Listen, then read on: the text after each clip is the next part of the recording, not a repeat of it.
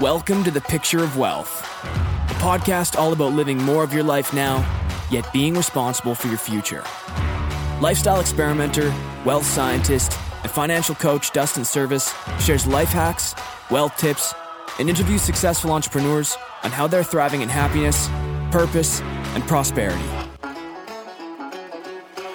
Continuing on with our real estate theme, uh, one advisor that someone looking to acquire, you know, more specifically commercial real estate as part of your wealth journey, I would say that commercial insurance is going to be something that's going to be on your radar. And if you are considering buying a piece of commercial real estate, then you're going to want to talk to somebody like Rosy Mounce, who in this interview, she breaks down a number of things to consider before you buy a commercial piece of property. And a lot of things I I never thought about before, but now I'm definitely acutely aware of, you know, know thy neighbor is uh, is a is a thing that we talk about in there because it affects your your premiums on your commercial insurance. So I look forward to sharing this episode with you, and we cover not just commercial insurance, a number of great tips on being a mom, being a wife, you know, having a double, you know, double spouse in careers and owning business and all the balancing and juggling acts that go along with that. So I know there's a number of nuggets in here that'll be great for, for all audiences. So I look forward to sharing this episode with you. Welcome to the Picture of Wealth podcast. I'm your host, Dustin Serviss. And today I've got a great guest who I've got to know over the last little while, Rosy Mounce, a commercial risk advisor at Capri C M W. And wow, is that ever a mouthful? Uh, you know, but you know, behind that title, we're gonna get we're gonna get to meet Rosy and who Rosy really actually is, the daughter of a logger, and uh, you know, get a glimpse of sort of what your past is. So, Rosy, thanks a lot for uh, coming on the show today. Thanks, Dustin. Thanks for having me here. So, uh, I, uh, yeah, I'm excited to.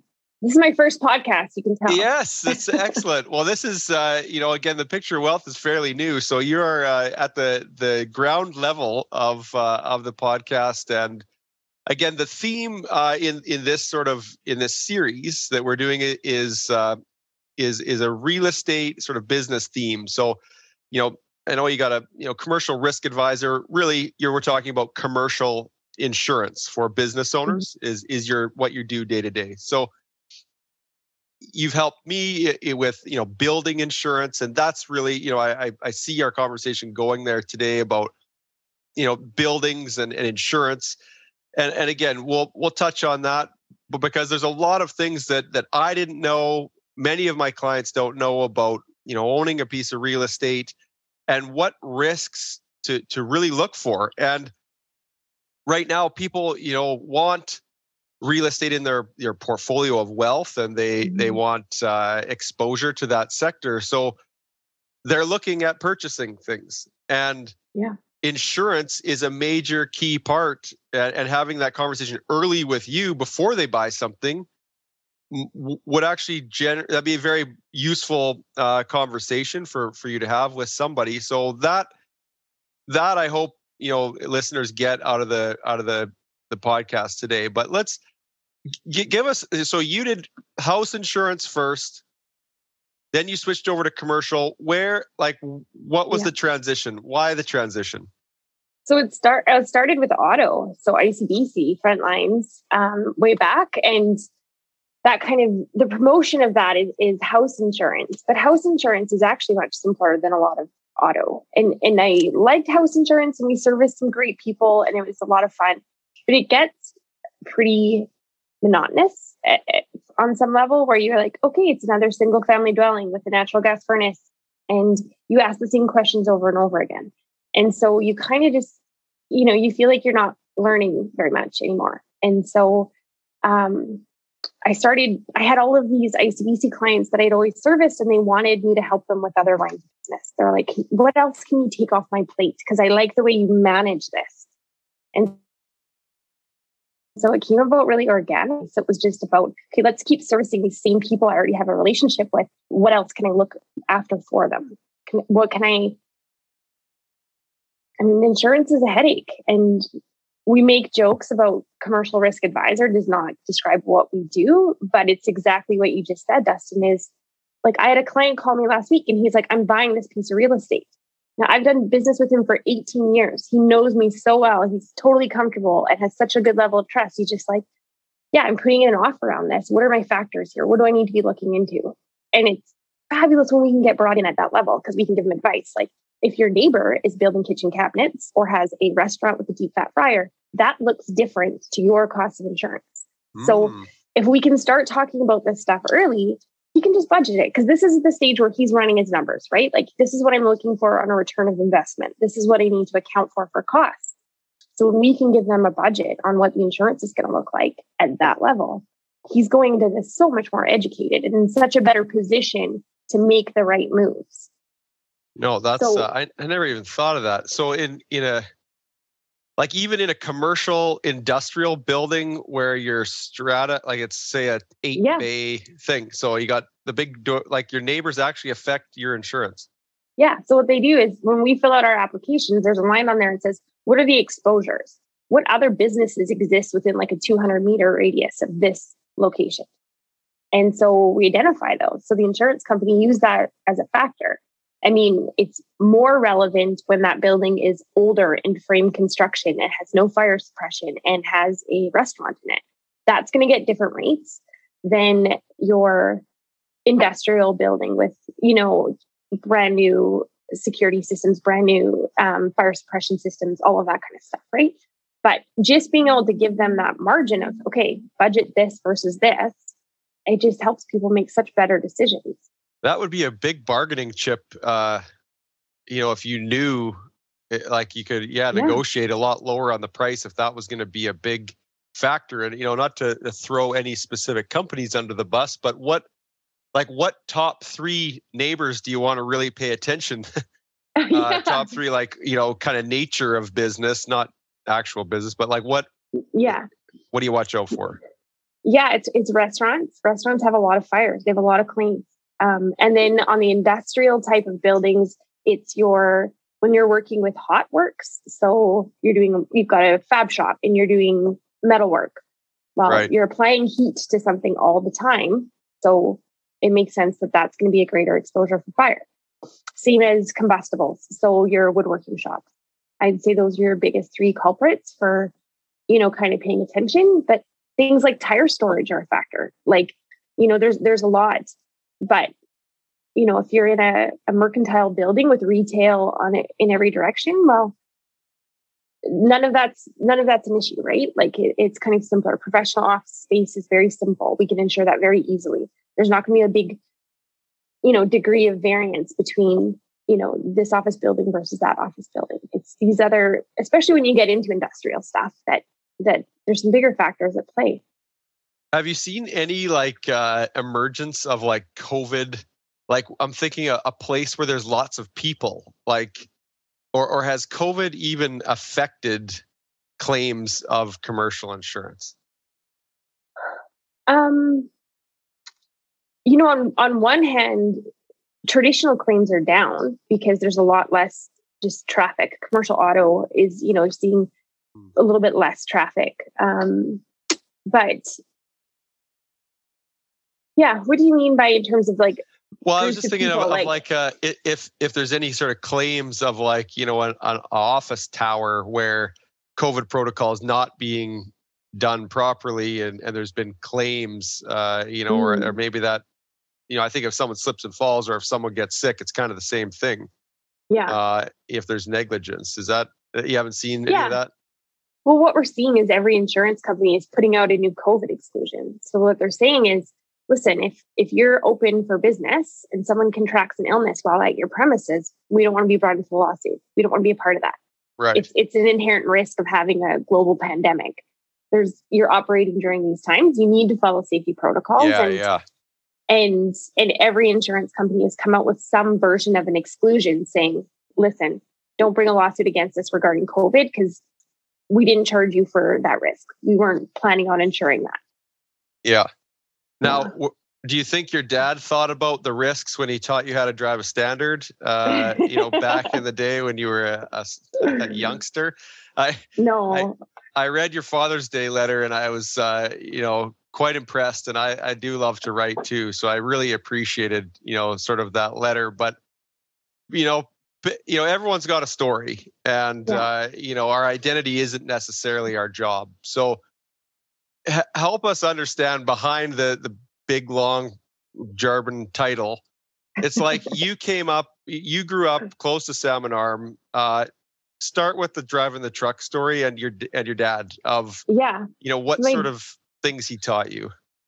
He's the most unconventional guy on the planet. And he's like, you know, like he's a logger, but he's also kind of a hippie and like, you know, an, an environmental activist at the same time. So, so he's all about, um, yeah, he was never big business. He was never, you know, never put a value on formal education. It was about just experience and living. And, and yeah, so yeah, teaching me how to drive a standard at fourteen. And in this, like, you know, it was, I joked once, it was the ugliest truck at every parking lot we'd ever gone anywhere in. It was like uh, nineteen eighties Nissan with a bit of a lift and then like a roof rack, you know, to carry a chainsaw and things around. Yeah. And, and uh, so I'm like in a panic because you get this responsibility of like, you know, your dad's letting you drive and you're trying to take it seriously. And he's like hysterically laughing because he's like, what are you going to do to this piece? Like, are you really going to, are you going to hit the ditch on this dirt road doing twelve kilometers an hour? Like, I think we're going to be okay.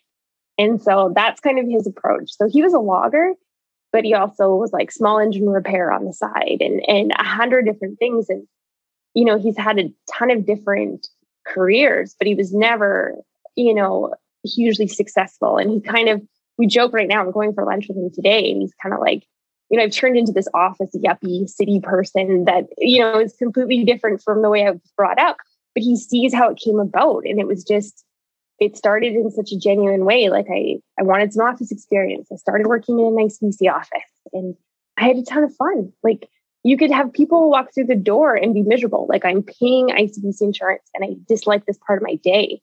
And you could just find something to joke about with them or, or have a sense of humor or, or teach them something they didn't understand. Like a lot of people are intimidated by insurance. They're like, I don't even know what you mean deductible. Like, I, I just don't even want to know. I just want to pay the bill and go. So you can start making a difference for people. And then, you know, that small office that had that philosophy of, if you service people so incredibly well, they'll just give you more business. You never even have to ask for it. And, yeah. and it was such a great, wholesome environment for me to kind of grow up into insurance.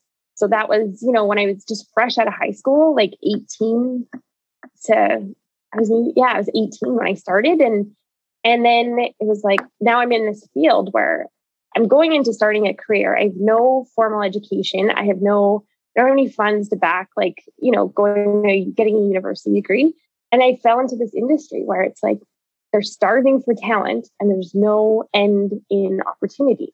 And all you have to do is work. And it's like, well, this suited me. Plus I was having so much fun. Like we'd drive around and deliver uh, insurance to the car dealerships and everyone's so excited. They're getting their new car and us showing up with plates meant like the deal's done. You know, the yeah. dealership's like, yes, we've got this one. It's done because insurance is delivered on it.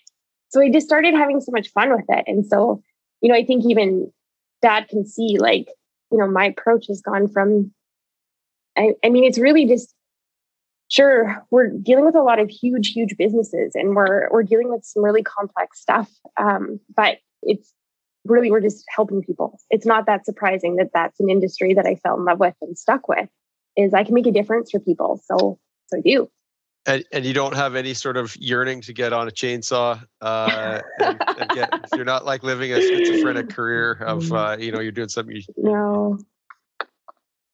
No, that's well, you know, uh, the weekends we go home and like, yeah, no, the weekends we go home and there's a bit of hillbilly in me for sure. And we go out camping and you get to kind of, you know, you don't give much regard for, for business attire and, you know, staying connected and all of these things. You really just, you know, I love, I love nature and I love being a bit of a, a bit of a hillbilly, I guess. But, you know, I also well, you, needed you something learned- that... Yeah, you learn the, the work ethic, you know, uh, of the firewood and, uh, yeah. you know, we have acreage and a, you know, a wood pile from trees we cut down in our five-year-old sells. You know, we sell it on Facebook, you know, that's his, it's his little thing. And, it isn't a moneymaker, but it's all about, you know, meeting the people, saying hi, you know, get your P Js off, get out there, yeah. you know, working, you know, just basic skills. And, and you, like you grew up, uh, you know, on a bit of property and kind of out of town. Did you ever live in town, or you always went, because your house now is mm. out of town and, and you live in, in yeah. the, I wouldn't say off the grid, but in the forest. So close, uh, close. It's spotty service out there. yeah. How, how is, uh, how is living away from the city? Yeah. So we did live in, in, we're going to call Salmon Arm the city. Yes. I yeah. lived in, in the city of Salmon Arm for probably from when I was about a teenager until, you know, I bought my first condo when I was twenty in town. And then my husband and I's first place was in a subdivision. So, I mean, we probably, you know, I spent for sure ten years living kind of in more of a municipality. And I, I love the idea that you can walk to a store or you can walk to an event, like if the wharf has something going on or, you know, I, that's nice. I like it. But I just think, you know, it's not just the health benefits, it's all of it. Getting outside on the weekend is good for you. Like it is mm-hmm. good for your head. It is good for everything. So, and it's good for me to have responsibilities outside of, um, you know, work and, and all the things we have to do there. Like, I don't know. I love mucking around in the yard with, there's mud everywhere right now, but it's like, oh, you know, just going out feeding the, yeah, you definitely would know, you know, just getting outside and, you know, you're, You're feeding the birds, but also we've got, yeah, a couple acres of trees. So it's like, there's constantly branches to clean up. Every time it's windy, there's like a million fir needles everywhere. Like, you know, it's, it's good to, I think those types of tasks are good for a person because you could easily spend your whole life focused on just your, just your industry and just what, you know, your career. But yeah, it's good for the kids to be outside, I think. Do you, are you uh, at the stage in life, or do you feel like you're making your life uh, more complex, you know, for certain goals in the future, or are you trying to reduce things uh, to be more simple? Uh, yeah. Uh, this, this job is demanding sometimes because people will say to me something like, the kids will have a, a Christmas concert, whatever, some kind of thing. And you're like, people are like, can you make it there? And I'm like, absolutely. Like, I have tons of flexibility. I put it in my schedule. I go to it. I'm not going to miss a single thing like that. I can go on the field trip. It's no problem. But I'm not accountable to just one person, like my V P is my manager. I'm accountable to every single one of my clients because when they need something and they can't reach me, it's hard on them. So, so, you know, this type of work can be intense, but um, I also just have a really good perspective on, you know, I have fabulous family. My kids are the greatest sense of pride that I will ever experience is, is based on them and not what I got done at work that day. So, mm-hmm. so I kind of keep that in perspective. So um, it w- we laughed because we liked COVID, you know, when it first happened, because it was nice to have all of the pressure of social events gone. And it was nice to not have to take the kids to swimming pool every weekend, you know, yeah. and, and there was kind of a, like a sense of relief in that some of those obligations went away. But that being said, I want my kids to have access to all of that stuff. So, mm-hmm. you know, we just finished skating lessons. We're starting soccer in three weeks. Like there, there's a lot. I'm getting smarter about not taking on as much if it's not something I'm passionate about. I got asked to volunteer, um, which would have been an incredible opportunity. Like I would have learned a ton, but they couldn't give me a, a clear answer of what the time commitment really looked like. And I just yeah. had to respectfully bow out. Like I can't, I- I'm sure I would learn a lot and I could contribute a lot, but I can't commit myself to more than I already do because there's, there's enough. Yeah. And that, you know, again, I, I think, you know, working uh, hard as a as a youngster and sort of growing up, like, uh, you know, when you were eighteen, you had a vision for Rosie, you know, thirty, forty, fifty year old Rosie. Uh, mm-hmm. And before kids, uh, that there's a lot more bandwidth. Uh, and so ha- has that vision changed, or have you given yourself the permission to lower expectations, or Uh, and again, I'm I'm just I'm curious because I I know a lot of listeners are, are entrepreneurs and uh, professionals yeah. who, you know, we got all this old gristle in our heads and all this old stuff that's like, well, I can't change it. That's just who I am. I got to just keep going on that, and it's extremely mm-hmm. stressful.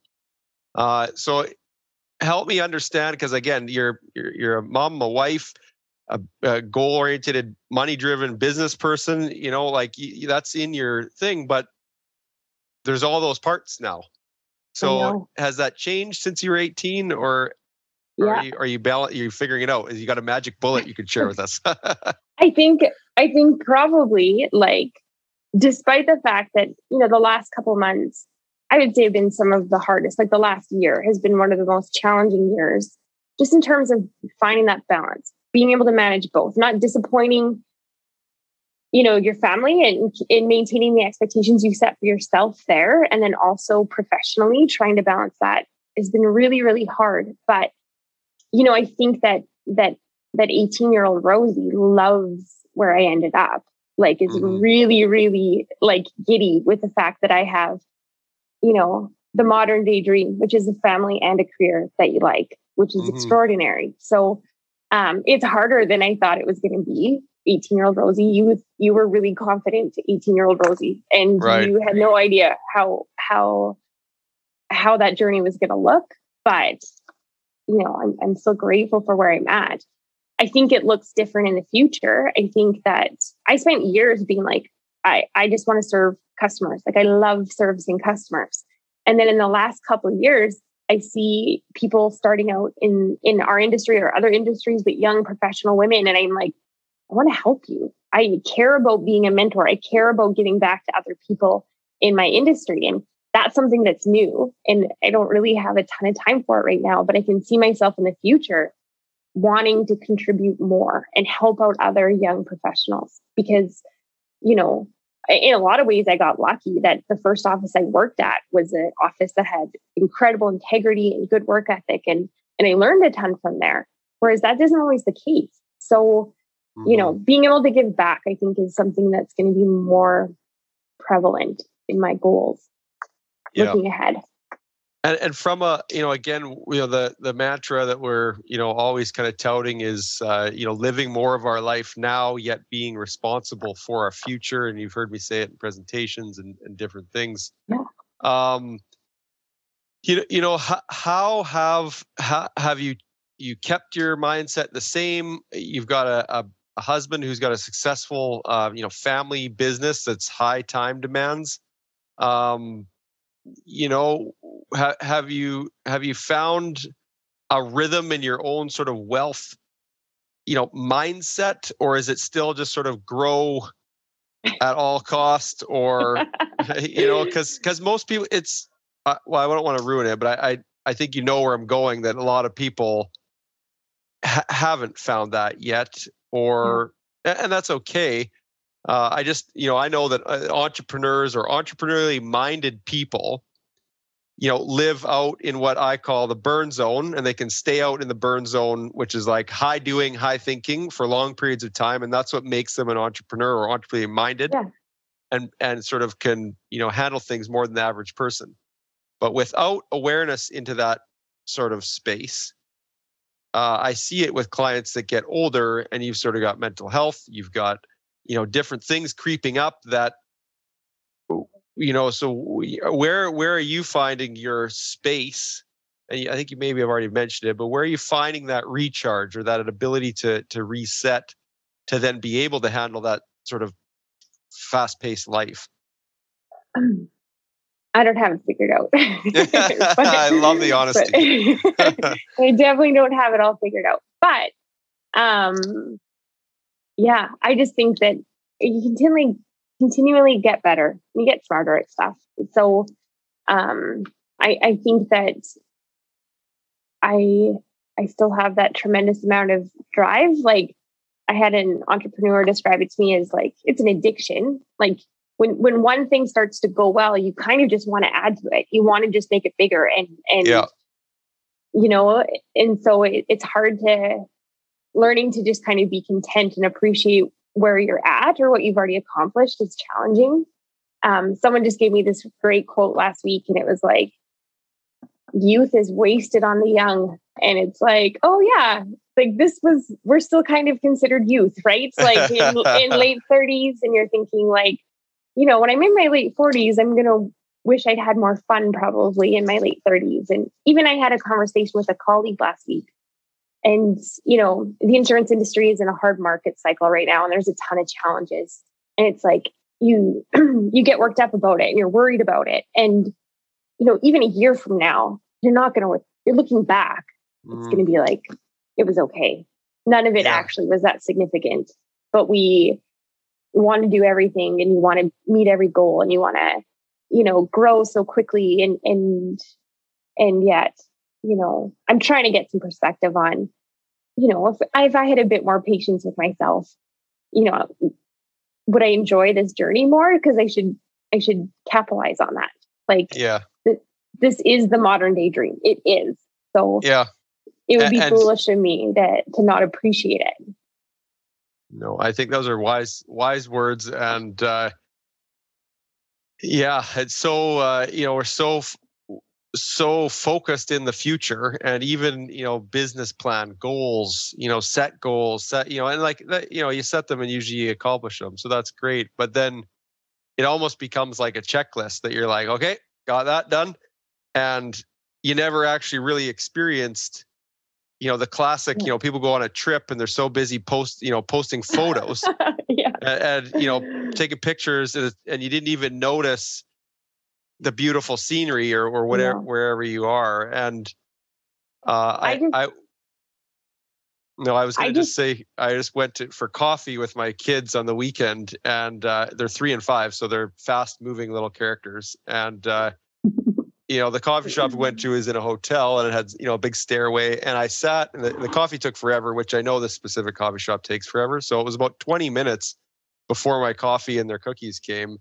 And I sat at the table and didn't pull out my phone on purpose, and just mm-hmm. like sat there uh, and watched them and waved and, and wow, uh, what an amazing uh, experience. And it, it, I didn't realize at the time, but for the last couple of weeks, I've, I've thought about that moment a few times.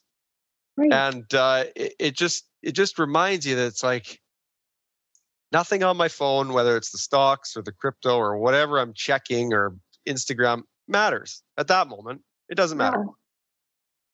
No, a hundred percent. That's so good. I, I started, um, I, I like in probably November, I decided that I was going to start meditating, because I thought that I was kind of lost in like just not being present. Because you know what? I got a good, I got a really robust to-do list, is how I like to put it. It's very abundant, that to-do list. And, and we're going to be okay if a lot of it doesn't get done, you know? So it was just kind of about, rather than constantly creating that to-do list and focusing on other stuff that I should be doing, I need to just like, even if it's just fifteen minutes a day, like pay attention to what you're actually doing. Because I think that's the people who get to, you know, later in their career and look back and have a bunch of regrets. I think that that's what it's focused around, is being hard on yourself and not actually enjoying how good it was when it was good. Right. So if you can, whatever tool it is that helps you keep that perspective, where you just notice how lucky you are and what a great, what good fortune you have in so many different directions, then, you know, that's pretty, pretty powerful for, for the recharge, for getting yourself ramped up to, yeah, I'm going to go back into that office and I'm going to give it everything I can. And I'm going to drive and push and explore and learn and do all of that. That's way easier to do when you feel like, you know, you're smitten with your own family and you can appreciate how, how good it is. Yeah. And you, you said something that, that I totally resonate with, with the, uh, if the to-do list is blank, that's almost even more stressful than oh, if yeah. the to-do list is too big. So Great. Uh, in, in my email inbox, just because of the way my rules and all my filters set up, I can I can try to, by the end of the week, get to like one page. Like you can't scroll my inbox. And wow. sometimes that gets to be like three, four emails sitting in my inbox. And well, what do you that, do then? well, well, then I'm like, well, I'm not busy. I got I don't have enough stuff on the go. So, so then God. You're kind of panicking that direction. So you you nailed it. Uh, of of said, you know, just you know, give your, you know, just sort of relax about those things and and pay attention to, you know what? Okay, my inbox is empty. I can go outside and it's three thirty on a Tuesday and I can play with the kids, or I can, you know, go to go meditate for fifteen minutes, because guaranteed that inbox is not going to be empty for long. And and then all of a sudden it's back to to the panic. And uh, you know, so one thing that uh, I did I did miss when I was talking to you about, you know, your sort of upbringing, you know, when you're working with business owners, like, and, I, and people like stories, so don't use names, obviously, but do you have, like, you said that your father still likes to buy everything cash. Oh yeah. have, have have you? So this I I'm so I've been lately on, you know, low interest rates on your mortgage, and people, you know, I moved from Kelowna to to Salmon Arm, and, and in Kelowna, the bigger the mortgage, the more fine it is. It's okay. The interest rates are so low, and and I used to tell people, it's okay. You can, you know, get this low interest and you can buy, you know, investments, you can buy another rental house, or, you know, and all the stacking, because you've got a two percent interest rate. But lately, and kind of post-COVID, in seeing that, debt's still debt.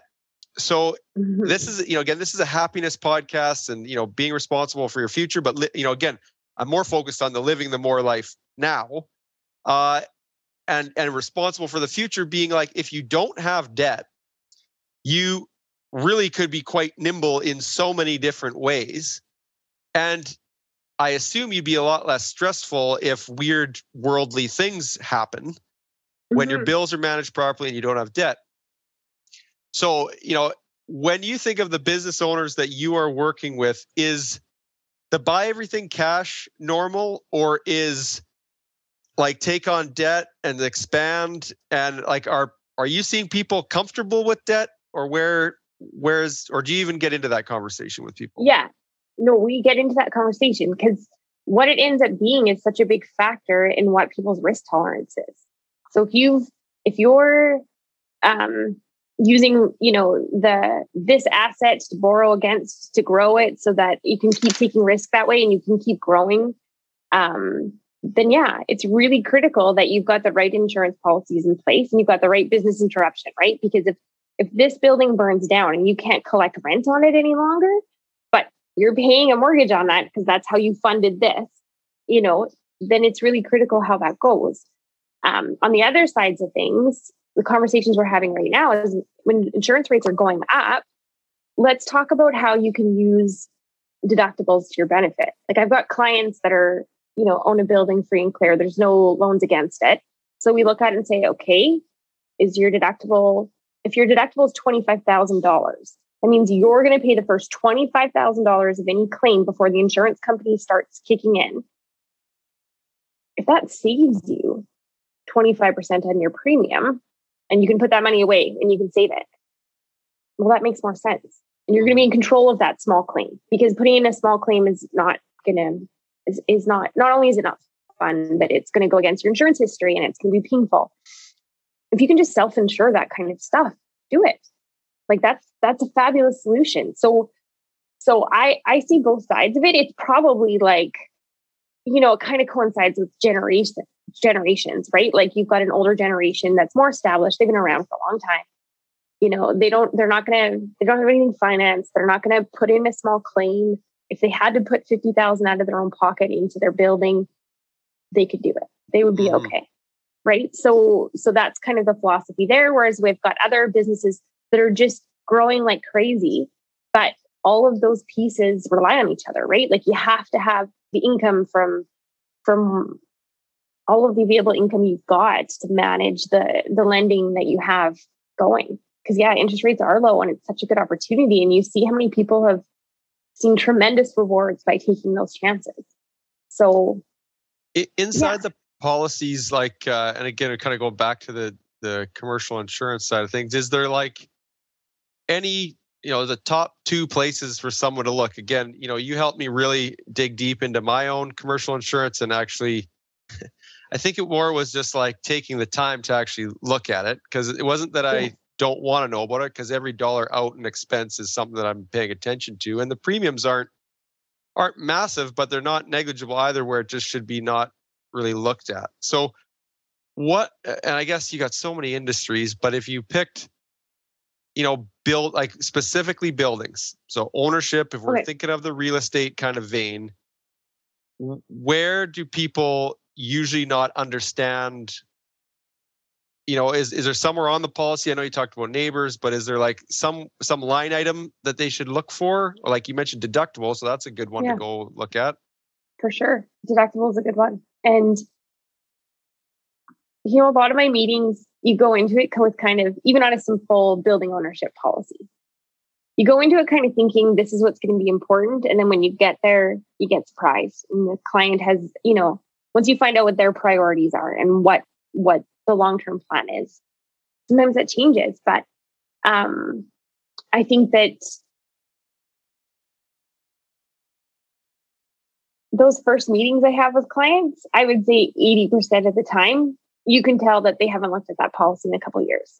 Right. Because, and I, I think of it as, I don't blame any customer for that. I think of it as you really dislike dealing with the insurance policy. Either you don't understand it, you don't like your broker, it's not a pleasant experience, you don't want to waste your time on it. Like I get right. all of those reasons.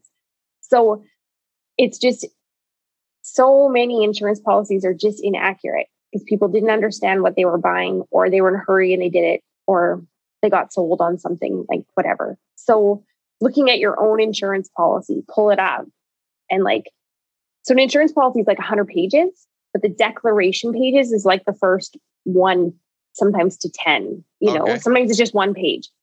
That's going to tell you ninety percent of what you need to know. But when you look at that, and if there's a bunch of terms you don't understand what they mean, then you want to just loop in someone who's in that industry and just get, get some perspective from them. Because I think that, you know, the biggest, the easiest way to save a person money is to fix a bunch of inaccuracies. I just had this great, huge, um, like a manufacturing operation, and we're talking about their existing policy, and they had um, like more than five million dollars in profits coverage, which would represent all of their fixed expenses, all of the profit margin that they've had in the past, and that's their business interruption coverage. And so I said, okay, we're going to do a worksheet on how much business interruption coverage you actually need. And they're like, how much do I pay for that? So I tell them, and they're like, yeah, we would never even claim on that. Like, we have a building over here. We have a backup plan over here. Right. Like, we have all of these other ways that we would just, if if we have a claim at one building, we're going to keep operating. We're not like going home and taking a six month vacation because our building burnt down. We're right. going to keep having profit. We're going to have some expenses because we need to move some stuff around. We need to hurry to get some equipment in. But we're never going to make that claim. It's like, well, great. Let's not pay for that insurance then. It yeah. doesn't make any sense. So, you know, and this is, you know, industries who are absolute geniuses, like like people who are geniuses in their in their industry still don't know about that kind of stuff, and you can't feel bad about it. It's like it's mm-hmm. it's like when I'm talking to you, Dustin, like you you get excited about certain finance or like a life insurance policy, and I'm like, there'll be something in it I don't understand, but you're excited about it, and I can tell you've got the passion for it, and I just I don't need to know what it is. Like, really, on some level, you can speak your finance language. Like, I don't need to, I don't need to worry about it. And people treat insurance the same way. They don't want to know every single detail, and that's okay. But you need to work with someone who's going to put it in simple language and make it easy for you to understand what you're paying for. Yeah. Well, that life insurance, you know, I always think that there's uh, a lot more what could happens than are actually going to happen. And, uh, life insurance is pretty cut and dry. Uh, yeah. With commercial insurance, there's just so many things, oh, and uh, you know, it, it's it's something we all need, and we all, you know, for a lot of, you know, you work with a lot of blue collar people, so do I.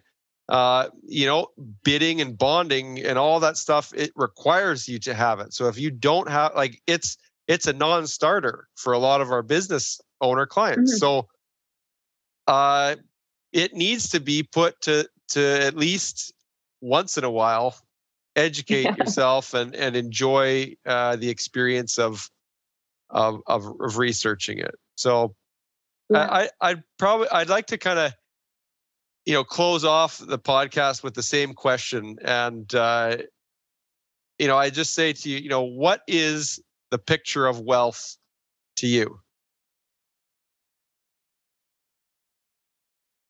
Um, you know, it's not, it's,